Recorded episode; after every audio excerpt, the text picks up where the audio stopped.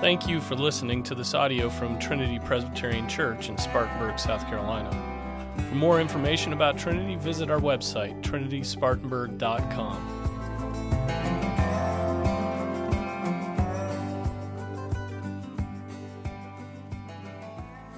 Let's stand for the reading of God's Word. Let's turn to John 15.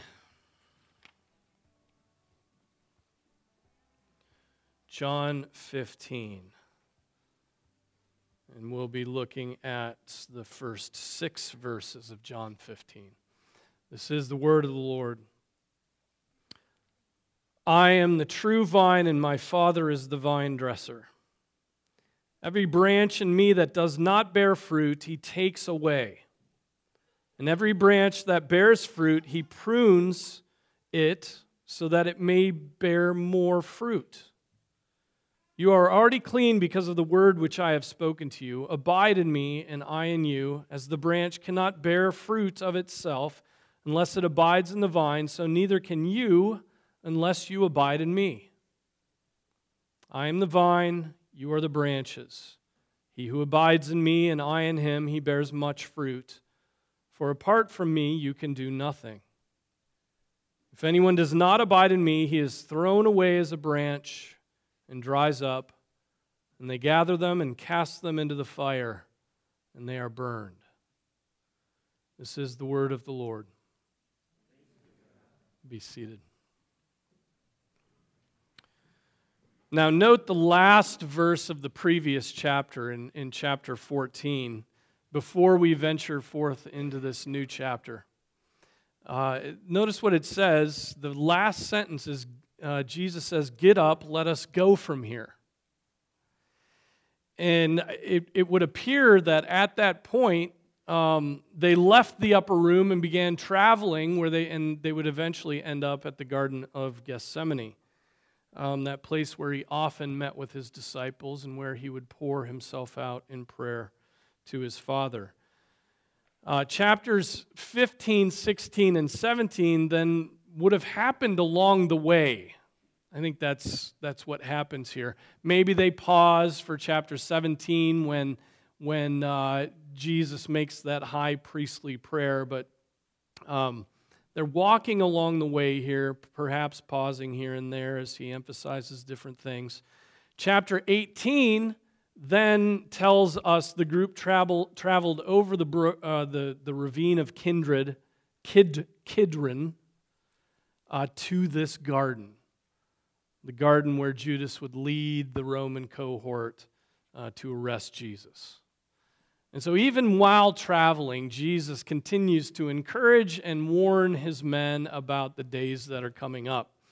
One final comment on chapter 14, in which we spent a lot of time, and I, I share what Ryle says.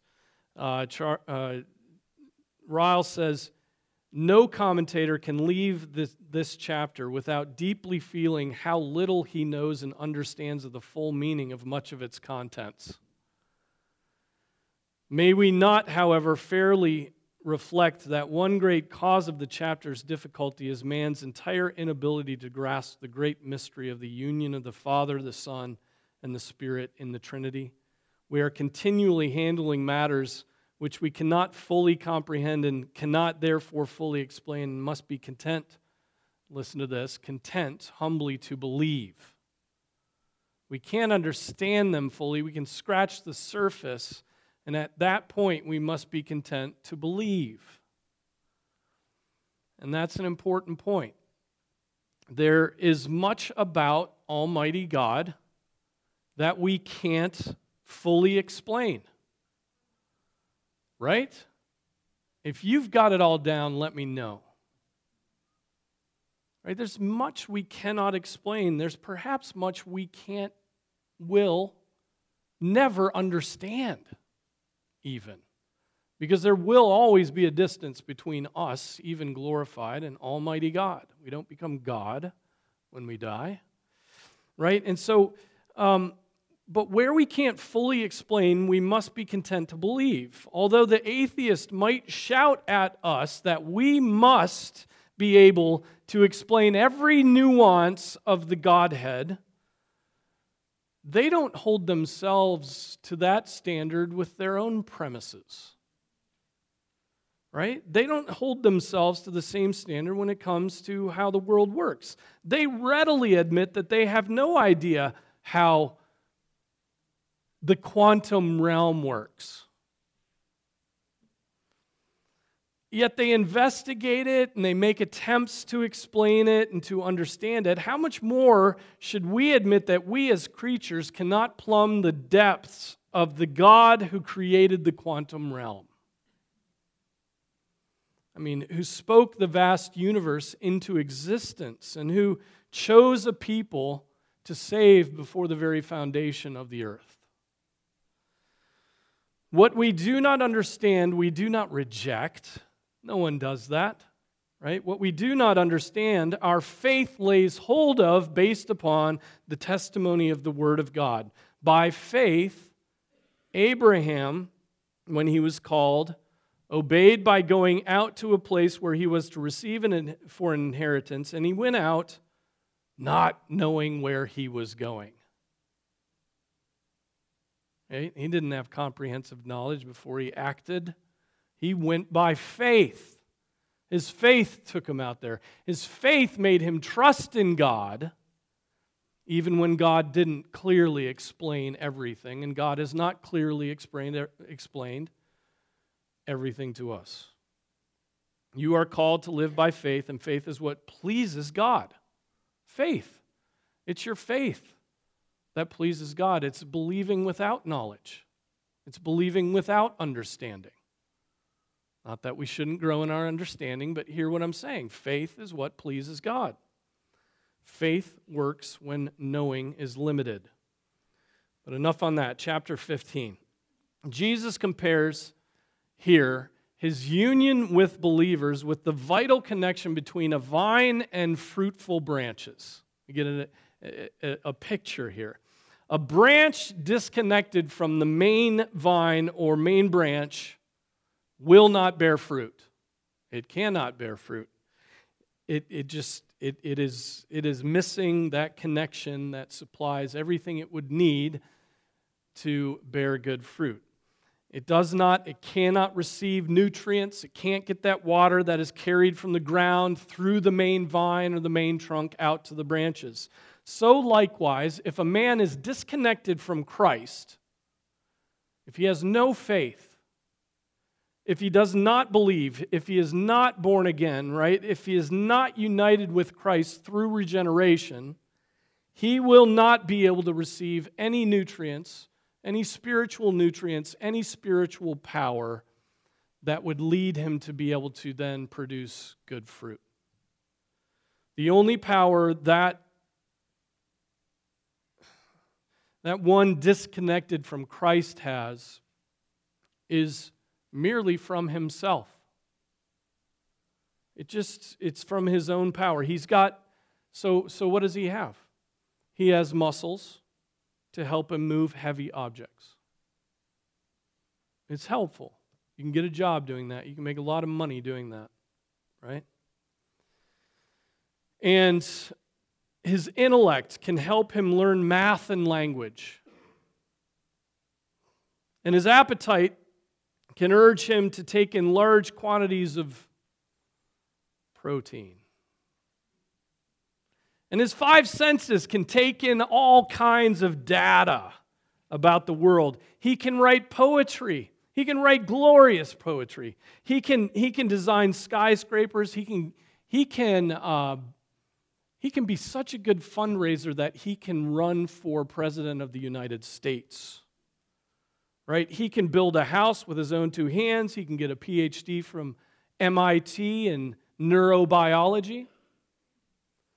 But disconnected from the vine Christ, he has no power to bear the kind of fruit that pleases God.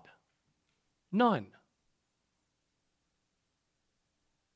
The Word of God teaches us that those who are not connected to Jesus Christ are darkened in their understanding excluded from the life of God because of the ignorance that is in them, because of the hardness of their hearts. That's pretty bleak. You mean the guy who builds the hospitals and donates the money and and the guy who gets, you know, the, the neurobiology MIT PhD is darkened, ignorant, and hard of heart?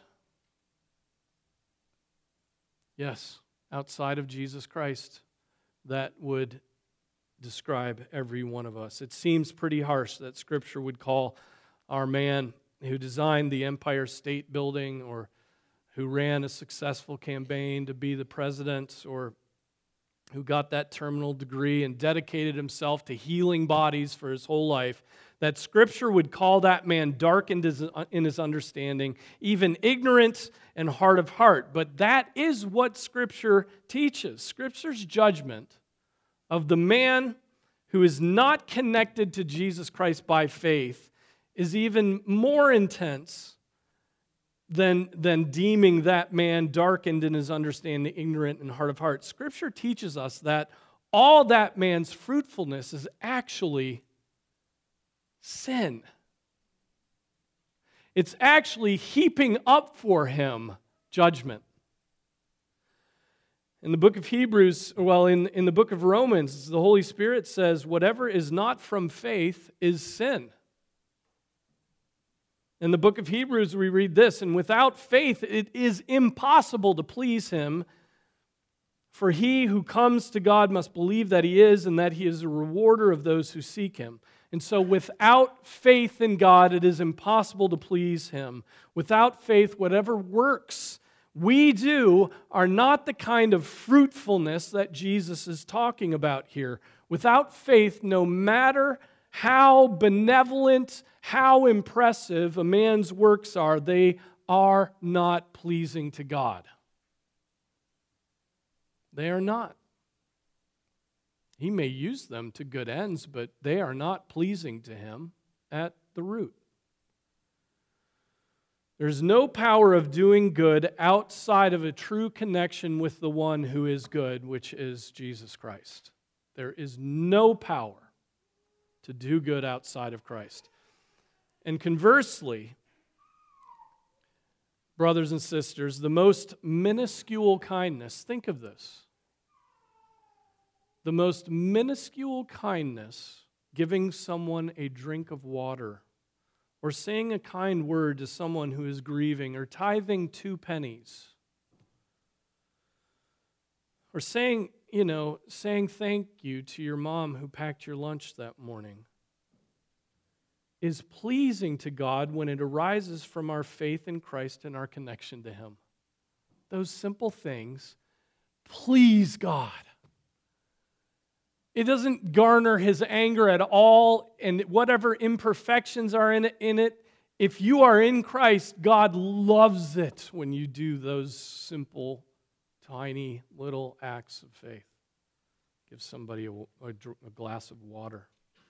As the branch cannot bear fruit of itself unless it abides in the vine, so neither can you unless you abide in me, says Jesus to his men here. So, a branch disconnected from the main branch or the main vine will never and cannot produce a big, fat, juicy grapefruit.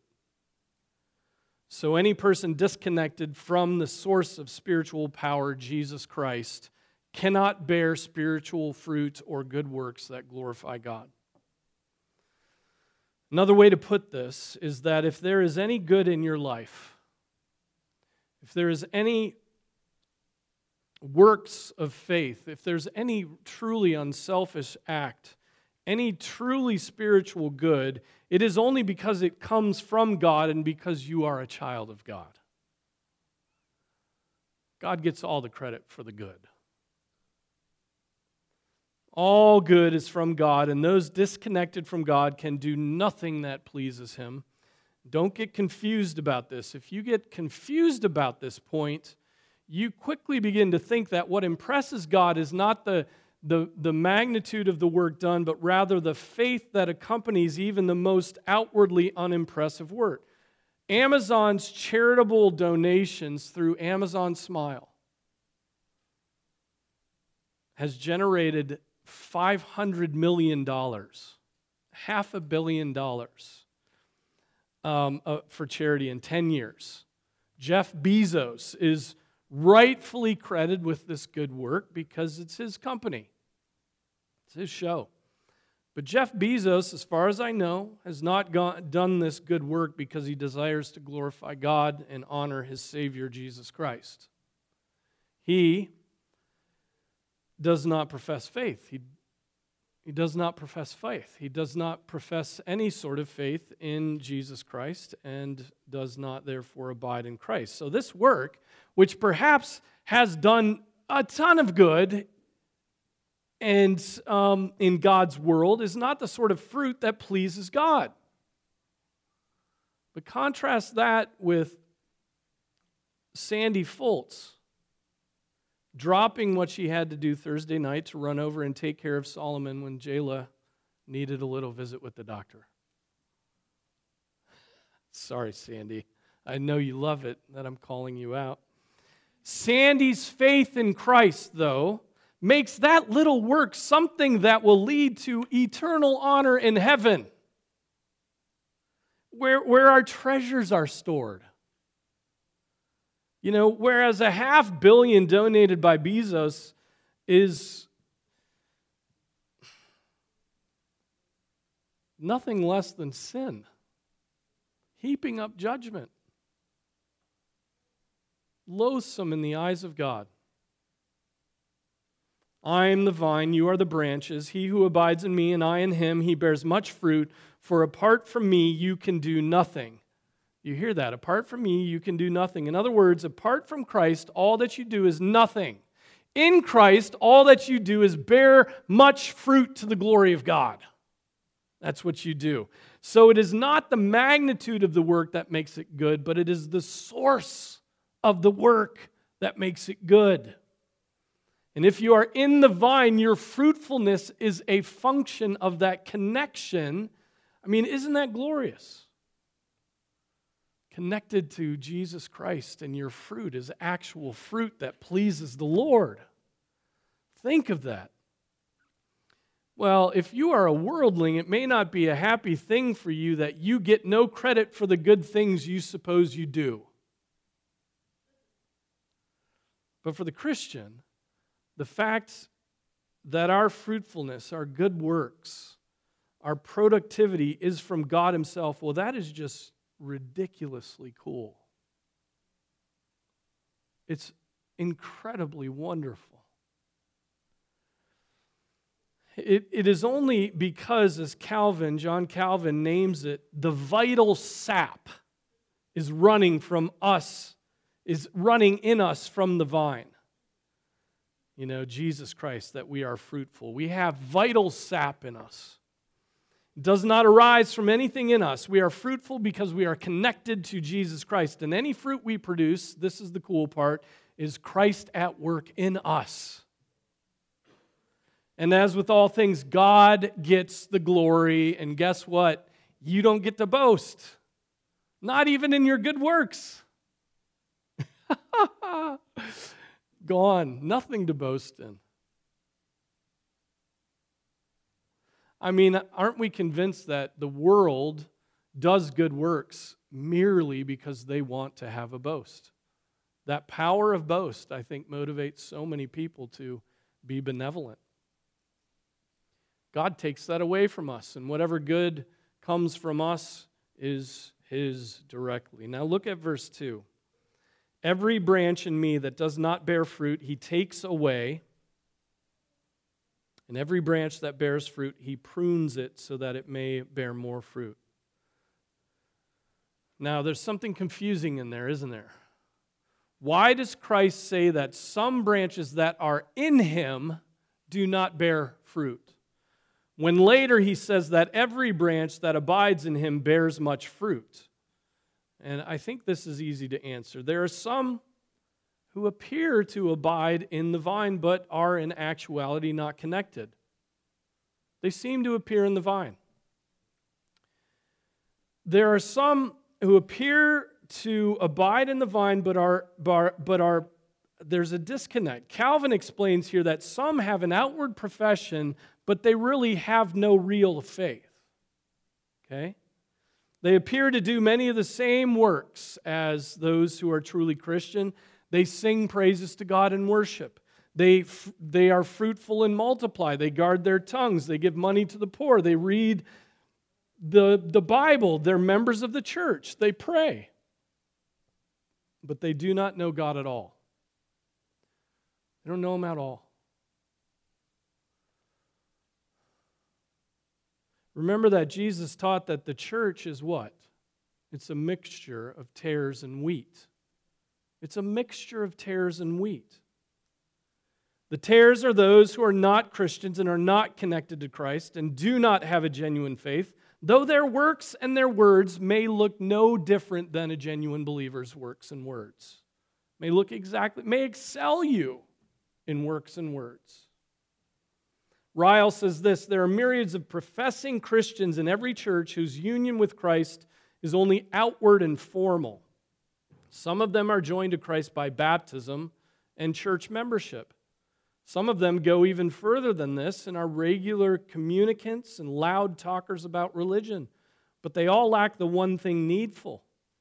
Notwithstanding services and sermons and sacraments, they have no grace in their hearts no faith, no inward work of the Holy Spirit. They are not one with Christ and Christ with them. Their union with Him is only nominal, but not real.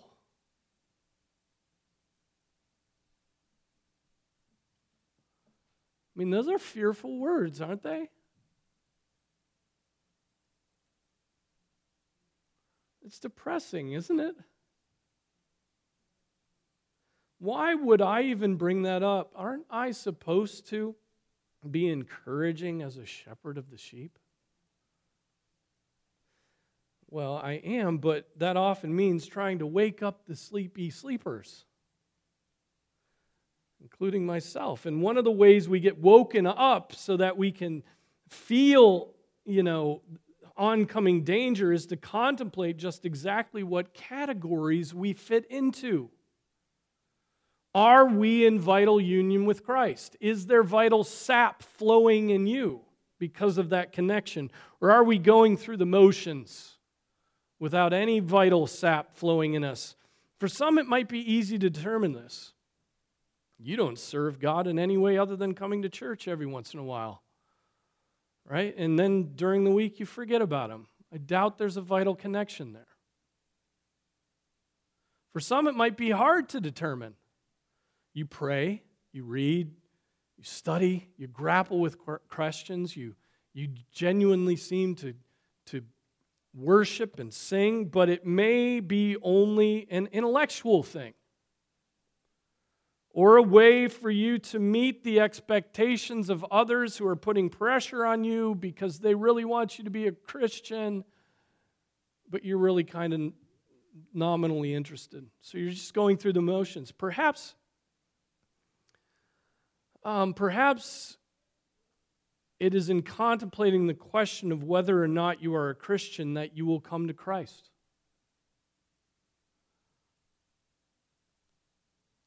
So, yes, it would be polite of me to assume every member and attender of Trinity Presbyterian Church is connected to Christ. That would be polite. And that every child of our members is vitally connected to Christ. But that would be to ignore the teaching of Christ about the wheat and the tares, and would be to neglect your souls and lead everyone to the deadly presumption that they are in Christ. Now, there are some who think they have fruit when they have none because they are not born again. They need to be warned to believe in Christ and stop trusting in their works for their salvation. They need to put their faith in Christ and stop thinking that it is, it is their fruitfulness that saves them. It is not fruitfulness that saves, right? That would be like the branch providing the vital sap to the vine. No, the fruit is born of that connection to Christ. The fruit is born of the Spirit regenerating you and engrafting you into Christ, out of which flows this fruitfulness, not the other way around. So let's examine ourselves because as Jesus teaches, those branches that don't bear any fruit, guess what? What happens to those branches? God takes them away. In verse 6, speaking of the same group, if you jump down to 6, Jesus says, If anyone does not abide in me, he is thrown away as a branch and dries up, and they gather them and cast them into the fire, and they are burned.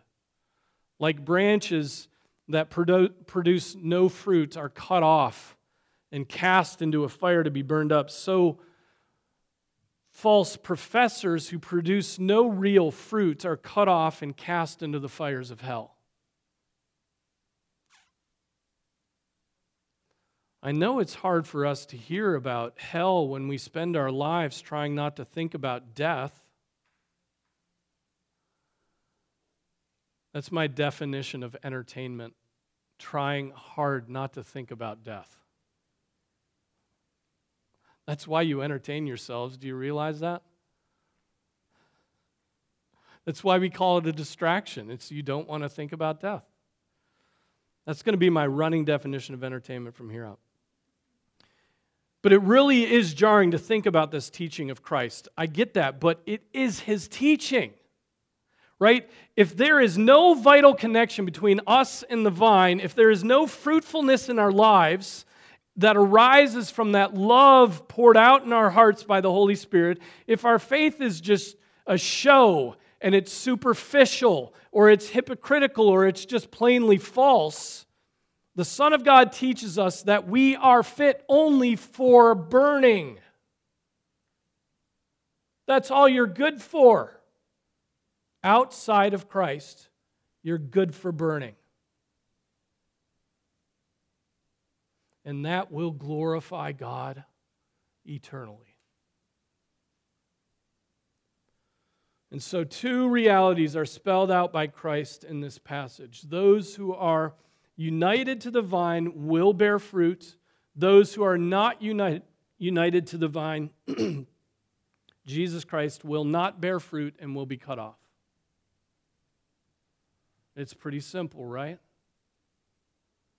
The obvious question to ask is Are you being fruitful? Is there fruit? Is your fruit good? Is it the result of being you know, connected, that vital sap of Christ running through you? Is it because of that connection to Him? Or are you just trying to please your parents, children? You don't know what it means to be connected to Christ. You don't know what it means to pray. You just do what your parents do. Even in your teenage years when you should be thinking your own thoughts. The fruit of the Spirit is somebody, Sam. Love, joy, peace, patience, kindness, goodness, faithfulness, gentleness, self control.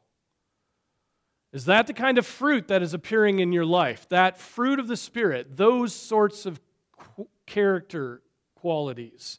Do you have some of that fruit? And let's, let's just take the first fruit of the Spirit love.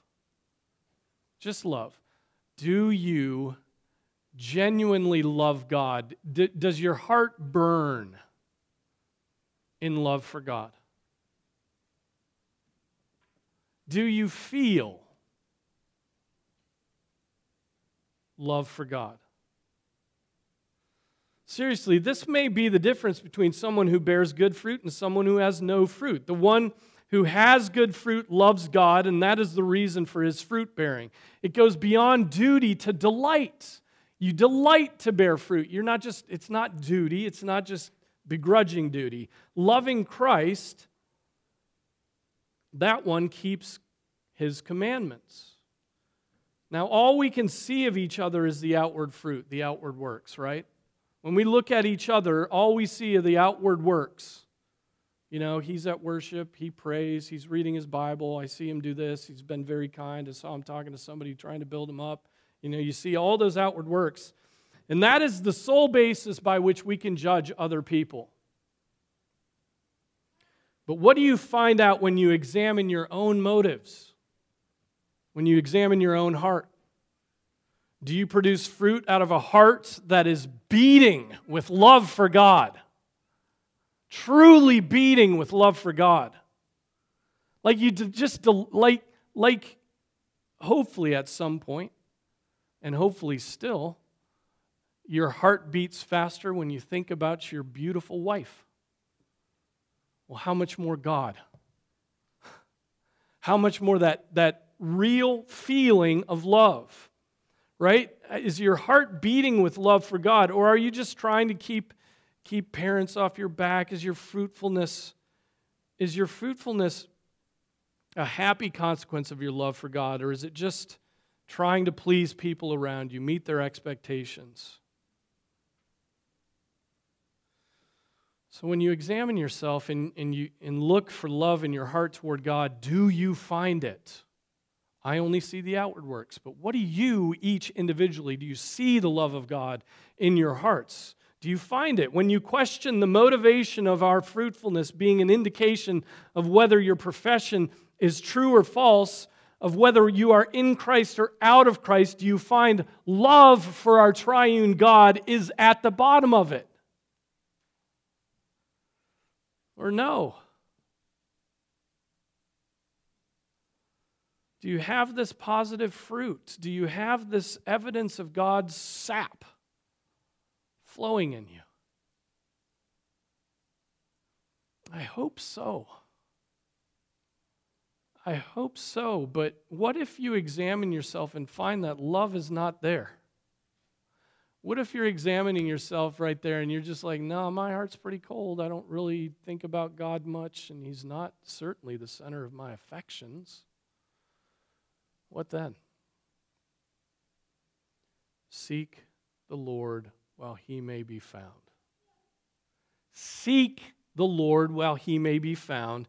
Call upon him while he is near. Let the wicked forsake his way and the unrighteous man his thoughts, and let him return to the Lord, and God will have compassion on him. And to our God, for he will abundantly pardon. Did you hear that? If you don't feel that love in your heart, it says, Go to the Lord, seek him Confess your sins before him, and he will abundantly pardon. And, and ask that that Spirit works in you. Now, it wouldn't be right if I didn't address this part of verse 2 that I skipped over. Every branch that bears fruit, he prunes it so that it may bear more fruit. Right? The pruning work of God. Um, when you are engrafted into Christ, when you are united to Him by faith in your new birth, that is not the end of things. Right? It is at that point that God begins to fashion you into a vessel that's fit for heaven, to be in His presence. And the, that means that He does. What he does at that point is begins to cut you back he begins to cut you back at points in your life. It is always hard to believe that when, you know, the branches of our little rose bush are cut back all the way down, that it will lead to more fruit and more flowers and, and more beauty. You know, but and, and every time I see somebody just take rose bushes back, I'm like, oh man, that's like it's going way too far down. And yet it's the only way to have more fruit. So it is with God cutting us back at points. In both cases, it seems counterintuitive that cutting back leads to more fruit. Scripture says that God does this through the means of discipline. Right? Discipline. And that discipline has a productive result. My son, do not regard lightly the discipline, the discipline of the Lord nor faint when you are reproved by him. For those whom the Lord loves, he disciplines, and he scourges every son whom he receives. It is for discipline that you endure. God deals with you as with sons, for what son is there whom his father does not discipline? But if you are without discipline, of which all have become partakers, then you are illegitimate children and not sons. Furthermore, we had earthly fathers to discipline us, and we respected them. Shall we not much rather be subject to the Father of spirits and live? For they disciplined us for a short time as seems best to them, but He disciplines us for our good so that we may share His holiness. All discipline for the moment seems not to be joyful, but sorrowful. Yet to those who have been trained by it, afterwards it yields the peaceful fruit of righteousness. God's pruning is discipline for our good, it's productive, it's uh, productive of the peaceful fruit of righteousness, and it's unpleasant and painful. That's what characterizes God's discipline. It's unpleasant, it's painful, it's for our good, it produces good fruit right? What examples can you find in Scripture of a believer that was not pruned by painful trials? Noah, Abraham, Moses, Joseph, David, Daniel, Ezekiel, Jeremiah, John the Baptist, the Apostle Peter, the Apostle Paul. They all suffered greatly all suffered greatly. Even from the outset of his engrafting into Christ, the Apostle Paul was told by him, I'm going to show him how much he must suffer for my name. Right from the outset. Right? All of the trials that the Apostle Paul suffered and every other saint were not meant to harm them, but to cut them back so that they would produce even more fruit. God is doing the same with you. So when, when God's hand seems heavy on you, and the days seem long and dark, please remember that God is at work in them. Please remember that He does at times pull away His presence to discipline you. He desires you to produce fruit, and our flesh would like to go its own way. In fact, our flesh, Calvin says, is too fertile in producing destructive vices and so it's the mercy of God to prune us so that our fruit might be good and more abundant. So you should, as we are exhorted in Scripture, prefer having your suffering in this life and your comfort in the next.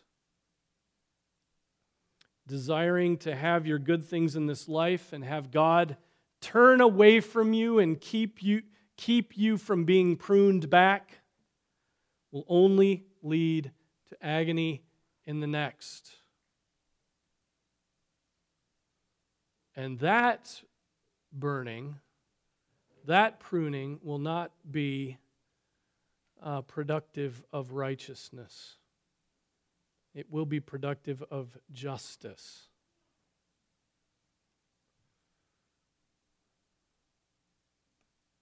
And so accept discipline from the hand of the Lord. Take your bad things, take your hard things, take those heavy things in this life and avoid them eternally in the life to come. Let's pray. Oh, Father, we thank you for Jesus. We thank you that you have, by his own work, engrafted us into him. That we are connected to him, that you have given us fruit to produce. And what a joy that is. What a joy that we can produce fruit that really pleases you, that is not, not simply sin and always sin. Thank you for the faith that you've given to us. Father, I pray that you would help us to do the work of self examination, help us to, to see and know and be convinced that we are connected to Christ. And that our fruits would, by your pruning, would continually increase and grow to your glory and to our own joy in this life. And Father, we pray as Jesus taught his disciples to pray Our Father who is in heaven, hallowed be your name. Your kingdom come, your will be done on earth as it is in heaven. Give us this day our daily bread, And forgive us our debts as we forgive our debtors. And lead us not into temptation, but deliver us from evil. For yours is the kingdom and the power and the glory forever. Amen.